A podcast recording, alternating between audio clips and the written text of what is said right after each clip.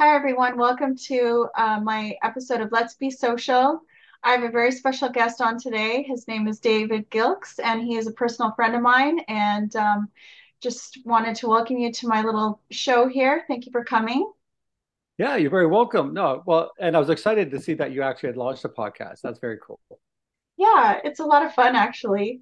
I just enjoy it. It's just a passion project, a little sideline that I like to do.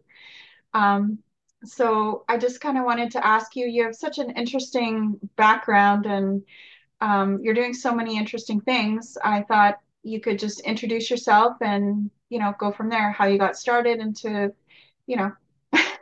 Yeah. Yeah, that's uh it's uh about. well it's it's it's always interesting, right? Because uh you know, people uh you often you often hear this quote that people see the uh, glory but never hear the story, right? And uh and they always think, well, that's easy for you. Right? That's easy for you to do. But I think um, you know, to keep it really simple, it just, you know, there was a, a very chaotic road up until I was 28. And I spent 15 years. I started leaving home when I was eight. Um, and I, I made, I finally made a break, I think around 13, 14 for two years, spent a couple years on the streets and ended in a jail. And I got thrown in prison for a short stint. The judge thought I would, um, I could, uh, I could do with the lesson of what absolute loss of freedom looked like. So uh, yeah, and that was pretty effective because it, you know, who wants to live there? And uh, but you know, and I, you know, it was just a bunch of just you know ill-advised uh, steps and s- stupid things uh, as I bounced around the planet. I ended up ended up I ended up in the south of Portugal, um, which uh, which is uh, actually kind of a a great turning point, and, I, and I'm pretty sure it saved my life because I was I was living in a ski resort prior to that, and uh, this was back in the 80s, and cocaine was uh, cocaine was cool, right? People grew little uh, extended fingernails just so they could scoop it, and um, and it didn't, you know, it wasn't like you see it today, right? The stigma that's around it. Not that it was ever good. It was never a good idea, just so we were clear, but Yeah. it was kind of cool back then, and uh, and I was just starting to get a real taste for it, and had the chance to move to the south of Portugal. So, you know, somebody was like somebody was looking out for me, and uh, and I ended up in this old country and what was so interesting is that it took me about six months just to slow down Mhm. because North American lifestyle, fishing village in the south of Portugal, not the same thing at all, right? And um, and I had to, you know, I had to obviously slow down because you know they weren't going to change for me. So, and I found this really, I found this really interesting rhythm. And the more I, I began to understand the culture, and I just found this really beautiful continuity and uh, rhythm and synchronicity to the lives. And no matter where I went inside the country, there were Portuguese people doing Portuguese thing, right? And there was uh, again there was this um, was, the the culture was bound together by a bunch of old rules, and and I you know and I see you know in our North American culture we're out of our mind because we've unbound all the rules and now you can do whatever you want, and you can't do whatever you want actually it just doesn't work that way, right? There is rules that bind things together to make things work. Yeah. So yeah, so I got a, I, you know, I, it was a real quite a, I guess a, you know, a spiritual lesson, I guess you could call it. Just an awakening to, you know, if I wanted to actually have a life other than the chaotic life I've been kind of playing around with, um, you know, I had to slow down, I had to pay attention, and and again, getting into the rhythm, it led me up to a point where about three and a half years there, I'm sitting on the beach. I had this, um, you know, it's very strange, right? You only see this stuff in movies. Um, but this kind of voice in the back of my head saying, because your life was so about you and what you wanted, and you're, you know, uh, I was charismatic, so I could, you know, I could get in and out of trouble quite easily, and um, never pay a heavy price, you know, because I could talk my way out of it. So. I basically I used people for whatever I could get, and then I moved on essentially. And so the voice said, "Well, you know, because you were, it's all about you. When you disappear, and you will, because we're all mortal, nobody will care and nobody will know. Like you did, your life didn't make a difference to anyone except for you. Um, and I, I, I don't know if I it was a line out of a movie that all of a sudden my brain remembered, or you know, when somebody once said um, that somebody was praying for you because that idea punched me in the face. And then several months later, I moved back to Canada at the age of 28. Great in education, criminal record, no money. Uh, moved back with my parents, humbling, and um, I began a, uh, an internship in natural healthcare. And I began a, a, really a very interesting road the last almost 30 years now, the last, uh, yeah, 28 years, 20, 29 years. Um, and it was just a 180. And then because I decided, well, let's see what happens if I go the other way. And just, you know, challenge after opportunity after challenge after opportunity just kept dropping in front of me, you know, uh, moment after moment. Mm-hmm. Um, yeah, it's, um, it, it's one of those it's you know what they call it coming to jesus moment right? One of those moments where you have to really decide because you don't have all the time in the world because we are finite like we are mortal. We are. Right? Mm-hmm. so yeah and it's and i realized when i got the drugs out of my system which was a process my father uh, is a genius in the world of natural health care and i detoxed every day that was there. He'd build these, create these new uh, uh, herbal combinations. He'll wildcraft it, right? So he built it all from scratch. Mm-hmm. Um, and I would be nauseous, and I had these extraordinary, awful headaches because he was just purging 15 years of abuse out of my body. Within, a, I bet it took, you know, I bet the first eight months was just me just feeling like hell. Um, and it wasn't detox in the normal sense of the word. It was like every cell of my body was purging wasn't just trying to get out of your brain or trying to get stuff out of your liver. I had 100 trillion cells cleaning house, uh, and, and it was it was pretty rough. But what was so interesting on the other side of it is that once my once I became healthy, I realized that you know I've got a really interesting mind, and I can wrestle with really complicated things, and I like to wrestle with really complicated ideas, and I will spend years wrestling with complicated ideas where a lot of people get bored within 10 minutes. If it's not interesting, they can't figure it out. They just want to go on to the next thing. Yeah. Right.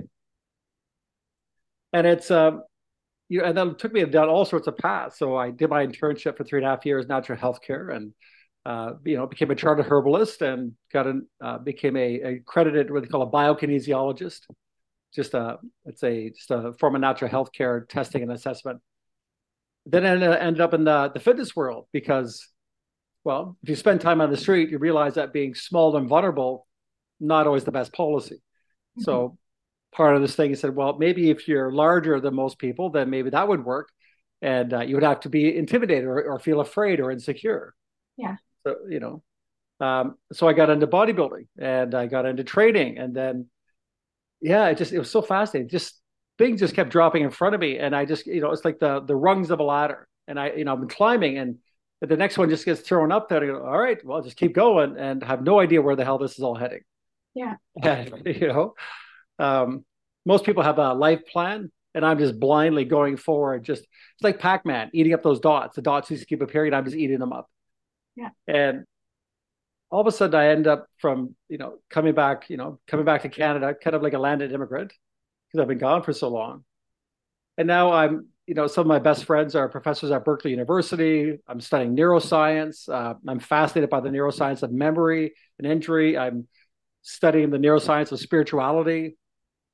Um, it just, uh, it's really hard to believe considering just how far away that was from, hey, can I borrow a cigarette? And do you have any cocaine for sale? You know, it's such a, such a different, well, it's just such a different con. It's the contrast is so stark, and and sometimes it, uh, you know, we always believe the negative things about ourselves, and sometimes it's more easy. To, it's easier to believe that I was that thing years ago than I'm this thing now.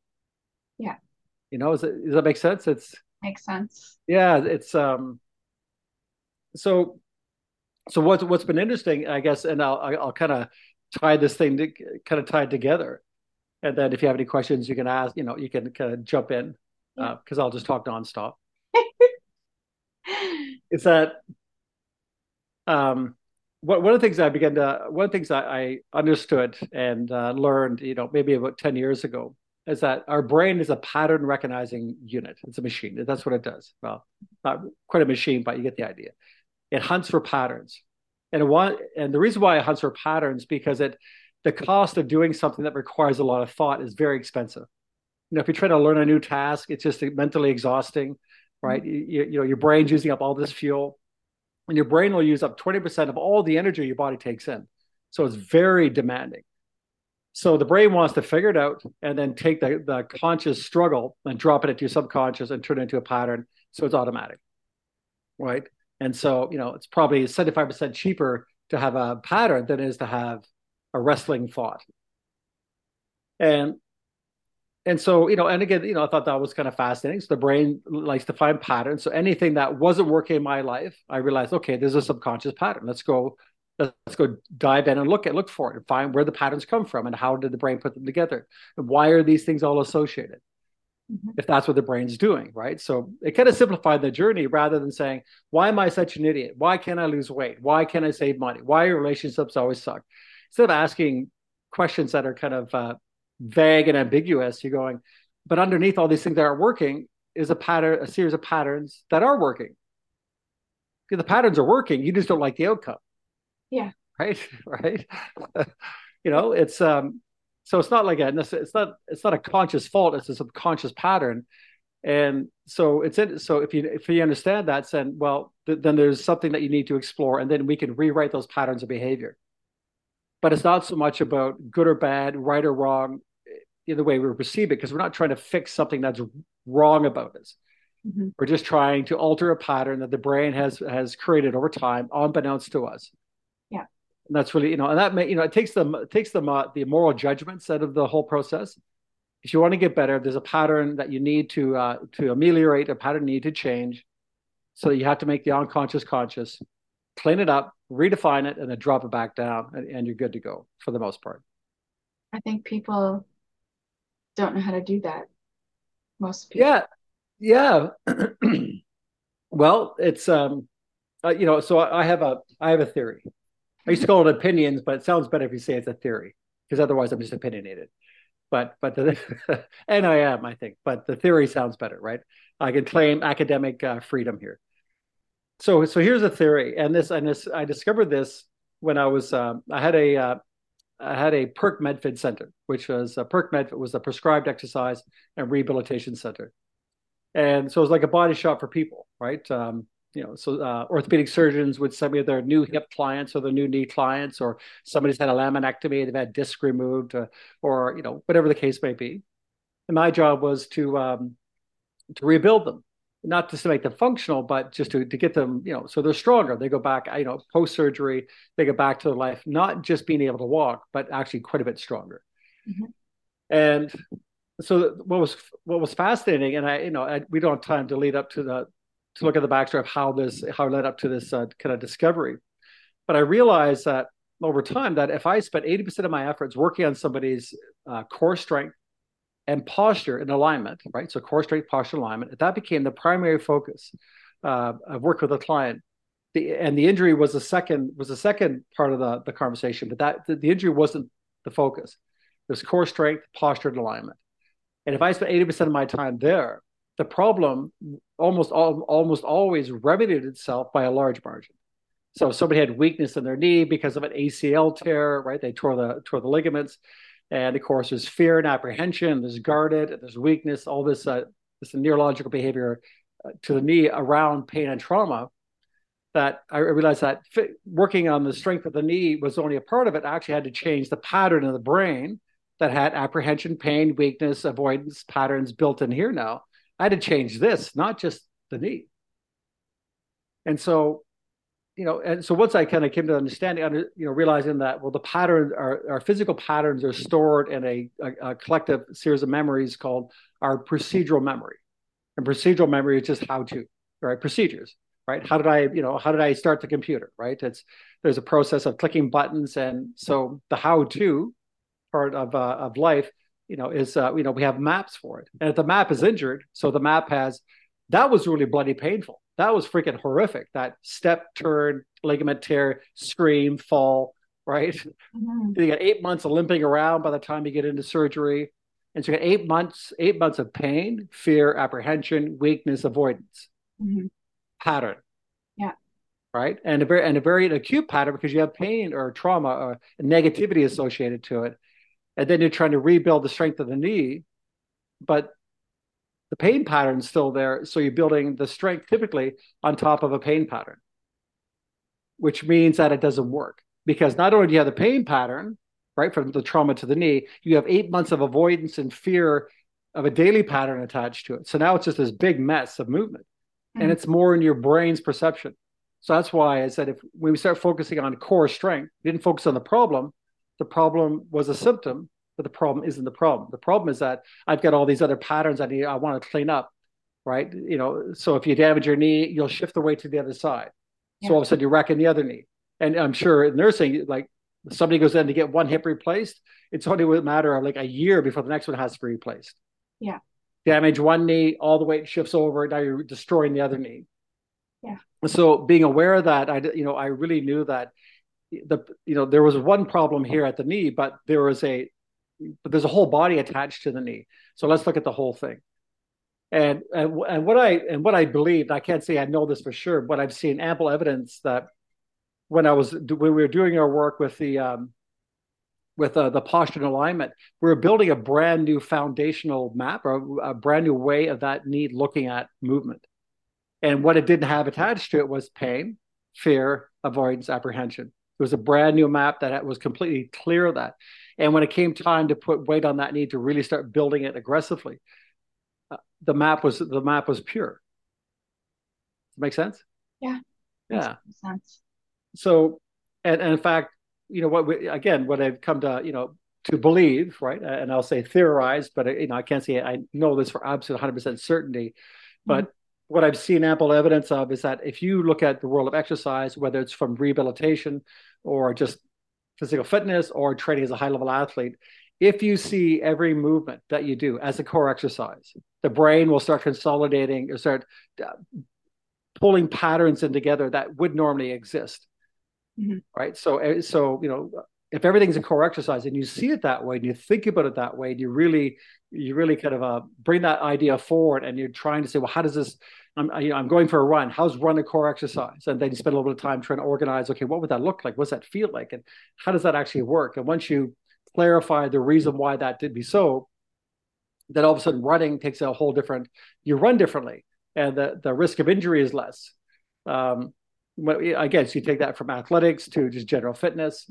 And when the brain begins to see that pattern of thought, you become stronger, more agile, better balance, better flexibility, and you know just by thinking congruently and giving the brain, uh, you know, a single road to follow.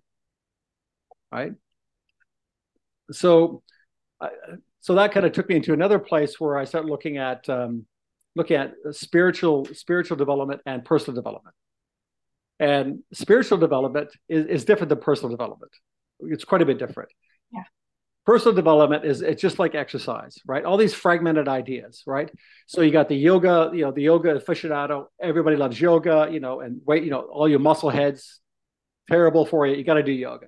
And all the all the people that run saying ah yoga is just you know it's just it's just for the granolas running's where it's at running has all these great benefits and the power lifters are you know are just scoffing at everyone because if you can't lift 800 pounds with them why are you here right? So we have all these camps of everybody thinking about their activity in this very isolated, fragmented way of being, right? So they're not seeing that. You know, you know, uh, you know I did my teacher's training in yoga.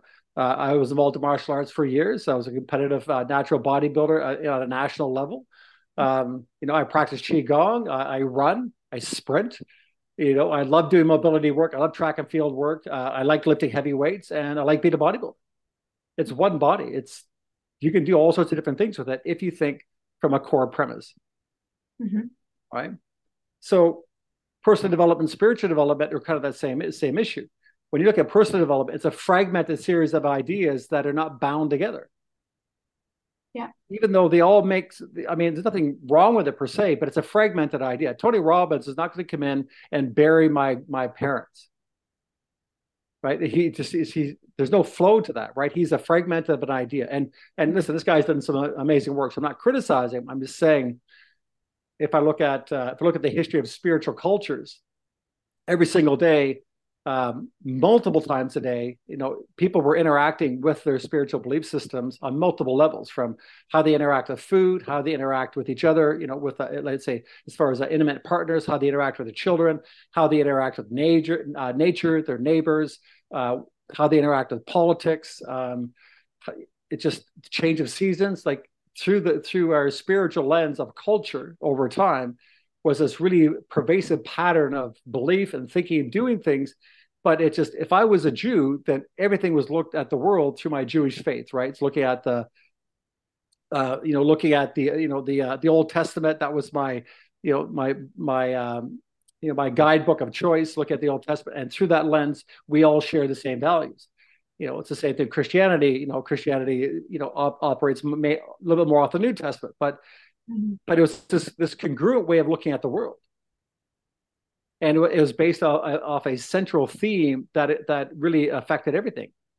You know and you know and yes i mean some ideas have to be up, upgraded. It is the 21st century and what happened 20 you know 2000 years ago is not quite maybe not quite as applicable. Mm-hmm. but but what you what i think what you'll see though is consistently is that when i when i there's a book i'm writing called from knowing better to doing better. And and it's the one thing that changes everything. The one thing is if i'm physically training i have my physical core strength and that becomes 80% of my focus. Everything else everything else is secondary. When it comes to who i am as a human being 80% of my work is on my character which is like my core strength.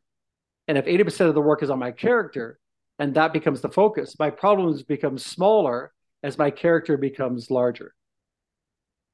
And so a lot of these things we run around and try to deal with. We try to find the right personal development book to solve that problem. And you know, and this, you know, the three sacred principles and the five steps to wealth and the, uh, you know, the thirteen steps to uh, you know to intimacy and you know, and like all these fragmented ideas. And it's not like they're wrong; they're just not bound together. And because they're not bound together, the brain doesn't know what to do with them. So they don't they don't they don't fuse together as this really powerful united thought process and philosophy that makes life simple right? And so, and I think that's what we've done very poorly is that we've um, in our in our let's say our disgust of some of the you know some of the things that have happened in the name of religion, uh, you know, over the centuries, because we've kind of you know we've um, kind of wrinkled our nose at some of the more horrific things, and there has been for sure. Uh, we've thrown the baby out with the bathwater. And you can't have thousands of years of civilization built upon spiritual practices which permeated every waking moment of their life and simply decide that all of it has to go. Mm-hmm. And now there's no orientating reflex. Yeah. We don't know how to talk to each other. We, we don't trust each other. We don't trust ourselves. What do you believe? At what level should you believe? And what about all these different parts of your life? How are they connected? Right. And you know, and I and I really find that it just when you're born, you're given you have two primary cores you have a physical core that gets you up and running as a baby, right? Like babies don't have to learn how to walk; they just it just happens. So that's innate software or, hardware, and so your your ability to learn how to move is one third innate, two thirds environmental which means once you learn once you're able to learn how to walk and you can move around, then the environment challenges you all sorts of different ways. You know, let's say you lived on a farm, that would make you stronger and more agile. And it would challenge you and challenge you through the course of your life. Mm-hmm. Uh, Dr. Lisa Miller, uh, she's a um, PhD from uh, Columbia University and wrote a book called The Awakened Brain. This lady is extraordinary to listen to. I absolutely love this woman. And, and she also pointed out that spirituality, it's proven, spirituality is one third innate, two thirds environmental. Mm-hmm. Yeah, interesting. So we seem to be adequate. We seem to be built with this this ability to get started, but then the world has to carry it forward. And so you see lot, see in a lot of our older cultures, for example, that we have coming of age ceremonies uh, for young young boys and girls when they're when the oxytocin levels in the body begin to, to decrease, which is the binding hormone for children to their parents, that begins to decrease as, let's say, for young boys, testosterone levels increase, and they're going through this process of individuation. They're becoming their own person. And then our culture was so clever; they understood that it was necessary to bind to uh, to create a, a, pattern or create a um, um, a system or a framework for these young people as they're breaking away from their parents to give them this framework to follow that gives them a set of rules saying, yes, you can be your own person. However, you still live in a family, you still live in a community, and you still live in a country, you live in a society, and there's rules to the game. So here's how you can have your cake, but this is how this is how it looks. And so it became a guiding light for for young people. And now, you know, what, what's our what's our process? Well, you get a driver's license. Mm-hmm right? Or you're old enough to drink. Uh, you know, I mean, you've been drinking long before you're you're legally able to, but and it doesn't have that kind of power, and it doesn't have that kind of but that that that beautiful path that directs people, especially our young people. Mm-hmm. You know, so so it's so it's been interesting, right? This whole journey for all, all these years has kind of taken me, you know, through a lot of exploration to wow, everything's so complicated, and then drop back down to it's actually not that complicated. Mm-hmm. If you're willing to humble yourself to natural and spiritual laws, if you're willing to make an exploration of that, then life becomes quite self-evident. And what needs to be done, it's actually, you know, it's not that it's really not that complicated, not that easy, however. Right. And you know, and I, I've always thought that people would never be unhappy, would never be depressed, we'd never be angry or frustrated with ourselves if we didn't know the difference between knowing better and doing better. Mm-hmm. The challenge is, is that we know different, we just don't do different, and we don't know why. And and the reason, and one of the big reasons I think is the reason why we don't act on our, you know, let's say our knowledge or our moral compass when it shows up, right? When it tells us, you know, when our brain's wagging its finger at us. Mm-hmm. The reason why we don't follow through is that just like like a, an athlete, like the average person who goes to the gym has a very fragmented way of looking at fitness. Will probably never be a competitive athlete if they look at things very fragmented. You know, they're just playing around with it. Yeah. Um, when we look at our, our, our let's say our moral compass or our, our, life philosophy, if it's really fragmented, we don't really know what we stand for, but in some places, but not everywhere, and it's really kind of kind of broken up, then we we have no foundation to build from. It just doesn't work. And the more I get into this line of thought, and the more I think about it, I realize that it just it's quite simple. It, you know, well, not easy. The idea is simple, but it's work for sure. Mm-hmm. You want to develop a great physical capacity. See everything as a core exercise. You want to have a beautiful life, and, and and it's not about making lots of money. It's just do I feel good in my life? Do I feel good about my life? Then see everything that you do as a part of your character development and my your character your, your who you say you are should be present and obviously present in every part of your life and that's the job to reconcile what's happening against this this this character uh, this uh, sense of uh, character strength that you de- declared.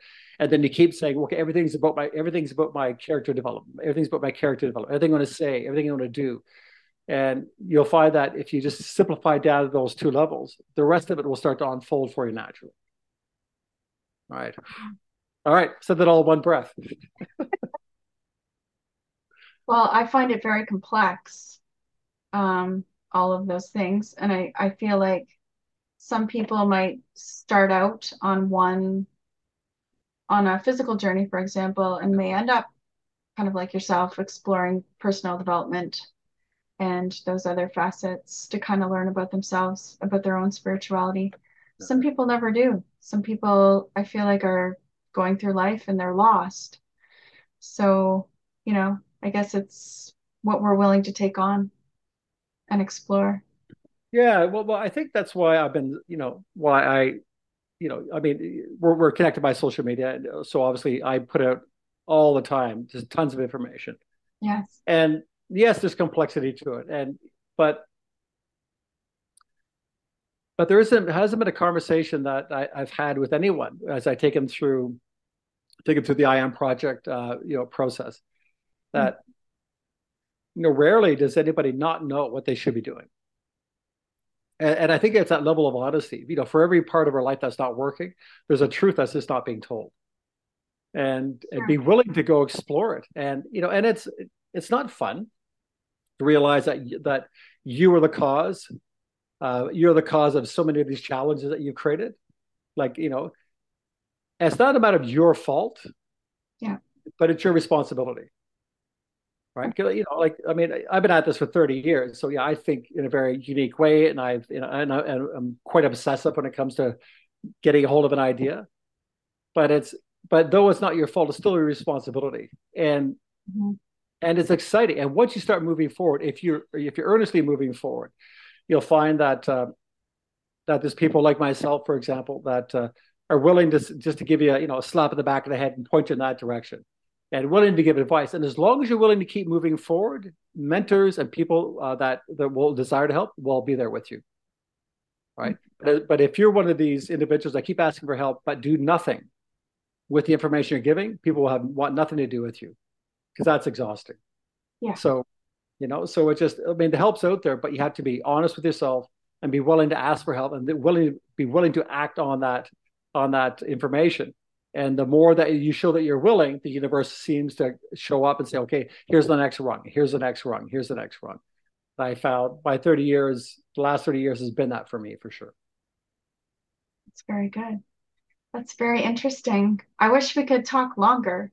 We always we, we always have these interesting conversations uh, about things, especially uh, the topic of neuroplasticity, neuroplasticity and stuff. I can't even say it today. Um, yeah. Well, it's hey, listen. We live in a we live in an extraordinary world. I mean, you know, you are comprised of you're a hundred trillion cells that somehow organize themselves intelligently to give you life, to allow you to hear, speak, and live and feel. Inside each each of those cells is a hundred trillion atoms per cell. Yeah. Like we are so complex. And and you know, Einstein once said that either you look at life like everything's a miracle or nothing is and I am complete. I'm in awe of life mm-hmm. at all levels, and uh, and that makes life more interesting because you don't you, you don't miss out on as much. Everything you'll stop and you'll watch bees play in the lavender for ten minutes just to watch them going. Oh, they're amazing. Honeybees over here, right? Bumblebees over here. What's the difference? I don't know. Let's spend three months figuring it out. They get a bumblebee back there, right? Yeah. Right. Um, one of my friends, she posted um, a daily thing of the caterpillar turning into the monarch butterfly. And it happened yesterday, and she was so excited. She was just like, I just witnessed a miracle. Yeah. You know? Because it's it's amazing just to see this transformation. So in a lot of ways, that's how I kind of look at, you know, how I am. I I kind of work on myself and I'm metamorpho I can't even talk, into something else. Yeah. Thing that I wasn't yesterday.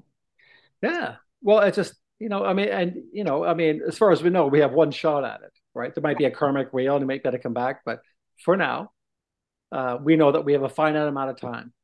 So yeah. why not? Like you're all in. So why not make every day extraordinary? Because you only have so many of them. And just have fun. Yeah. Have fun while you're doing it. Yeah. Um, well, thank you so much, David. It's been a pleasure, um, as always. Uh, I'll probably have you back on again as a guest because, I mean, it's always so interesting the topics, you know, that come out. And um, thank you so much and taking the time out of your day and out of the beginning of our long weekend. So yes. um, we will talk again soon. Thanks so much. Yeah, you're very welcome.